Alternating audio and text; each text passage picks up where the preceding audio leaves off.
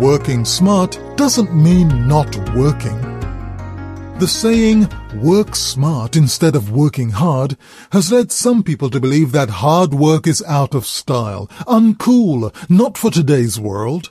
So instead of getting into the job and giving it their best, they look for an easy way out. They think looking for the shortcut is being smart. Sometimes they even use more effort and energy looking for a shortcut than they would if they just did the job. Working smart is finding creative ways to make hard work more effective. This means using energy wisely, being more efficient. There's always a whole pile of stuff to get done, so if you can develop ways of working with greater efficiency, it's likely you'll be more effective and get through your work in less time. This could leave you with more time for yourself. Doing the head work before the hard work is a smart way to get the job done.